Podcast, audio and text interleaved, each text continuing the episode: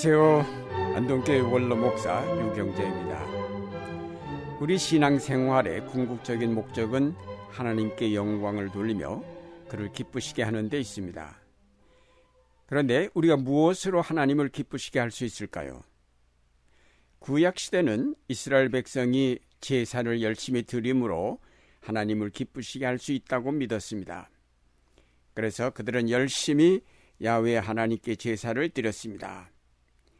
그러나 이제 세월이 점차 흐르면서 제사의 근본 정신은 잊어버리고 형식에만 치우치게 되었습니다. 그 결과 의와 진실을 바탕으로 한 삶의 제사는 사라지고 소와 양을 잡아들이는 형식적인 제사만이 계속되었습니다. 예언자들은 이스라엘 자손들의 형식에 치우친 제사를 비난하고 제사의 근본 정신을 회복하라고 외쳤습니다. 예언자 미가는 이렇게 묻습니다. 내가 무엇을 가지고 높으신 하나님께 경배할까? 내가 일년된 송아지를 번제물로 가지고 그 앞에 나아갈까? 정말 야외 하나님은 천천의 수양이나 만만의 강 같은 기름을 기뻐하실까? 아니면 내 허물을 위하여 내 아들을 드릴까? 결국 이런 것들을 가지고는 하나님을 기쁘시게 할 수 없다고 하였습니다. 그러면서 진정으로 하나님이 원하시는 것이 무엇인지를 알려줍니다. 사람아, 주께서 선한 것이 무엇임을 내게 보이셨나니 여호와께서 내게 구하시는 것이 오직 공의를 행하며 인자를 사랑하며 겸손히 내 하나님과 함께 행하는 것이 아니냐. 하나님께서 기뻐하시는 것은 정의와 사랑과 겸손이라는 것입니다. 이런 것들이 빠진 제사란 의미가 없다는 것입니다. 신약 시대에 와서 바리새인들과 율법 교사들에게서 이런 현상이 더욱 심화되었습니다. 이들은 예언자들의 형식화된 제사의 무용론을 참작하여서 율법을 충실히 지키는 것이 하나님을 기쁘시게 하는 것이라고 믿고 율법을 깊이 연구하고 그것을 더 잘 지키고자 여러 규정을 만들었습니다. 이런 현상들은 바빌론 포로에서 돌아오면서 시작되었고 그 후 제사보다는 율법 연구와 그것을 생활화 하는 데 중점을 두게 되었습니다. 그러나 예수님 당시 바리새인과 율법 교사들에게 남아 있는 것이란 율법의 형식뿐이지 알맹이는 모두 빠지고 없었습니다. 이런 때 예수님은 형식에 사로잡힌 이들을 정면으로 비판하시면서 잃어버린 알맹이를 찾으라고 하셨습니다. 누가복음 11장 37절 이하 말씀에 보면 예수님께서 식사 전에 손 씻지 아니하였다고 바리새인들이 수군거리는 것을 보시고 저들을 호되게 책망하셨습니다. 너희들은 잔과 접시의 겉은 깨끗하게 하지만 너희 속에는 탐욕과 악독이 가득하다. 예수님은 특히 바리새인들과 안식일 문제로 자주 충돌하셨습니다. 한 번은 안식일에 예수님께서 회당에서 가르치실 때 거기에 18년 동안이나 병마에 붙들려 허리가 굽은 여인이 있었습니다. 예수님께서 그 여자를 불쌍히 여겨 안수하시어 그 병을 고쳐주셨습니다. 그러자 회당장이 화가 나서 회중에게 말했습니다. 병을 고치려면 안식일이 아닌 날에 와서 하시오. 그러자 예수께서 그에게 대답하셨습니다. 너희 위선자들아, 너희 가운데 누가 안식일이라고 소나 나귀를 외양간에서 풀어 끌고 나가 물을 먹이지 않겠느냐? 그렇다면 아브라함의 딸인 이 여인이 18년 동안이나 사탄에게 매여 있었으니 안식일에라도 그 매임을 풀어주어야 하지 않겠느냐? 안식일에는 휴식과 해방의 의미가 있습니다.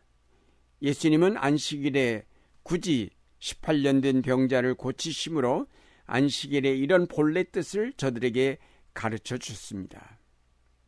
그뿐 아니라 예수님은 자기가 안식일의 주인이라고 하심으로 모든 인류를 해방하여 자유하게 하시며 모든 인류에게 참 안식을 가져오시는 구세주의심을 가르쳐 주셨습니다. 예수님께서는 당시 유대인들의 신앙의 중심이던 예루살렘 성전을 헐어버리라고 하시므로 형식화된 성전 제사의 폐지를 주장하셨고 자기를 안식일의 주인으로 선언하시므로 새로운 안식의 시대가 시작되었음을 알려주셨습니다. 하나님을 기쁘시게 하고 그에게 영광을 돌리는 길은 성전의 제사도 아니요 안식일을 거룩하게 지킴에 있는 것도 아니요 오직 예수 그리스도를 믿고 따르는 데 있음을 가르쳐 주셨습니다.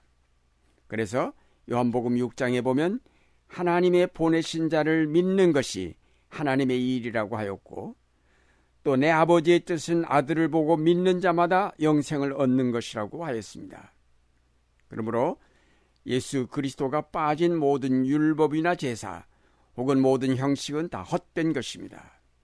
그것들이 겉보기 아무리 그럴듯해 보여도 생명이 없는 것들이요 허무한 것일 수밖에 없습니다. 오늘날 21세기의 문명이 아무리 화려하다 해도 거기에 예수 그리스도가 주시는 생명과 사랑이 없으면 그것은 허무한 것이요 오히려 공포의 대상이 된다는 사실을 우리가 잘 압니다. 예수 그리스도가 없는 문명, 예수 그리스도가 빠진 정치, 경제, 문화, 이 모든 것은 헛것에 불과합니다. 영혼 없는 몸과 같이 그것들은 이미 죽은 것입니다. 아무리 제도를 고치고 법을 바꾸어도 소용이 없습니다. 그 안에 생명이 들어가기 전에는 살아 움직일 수 없습니다.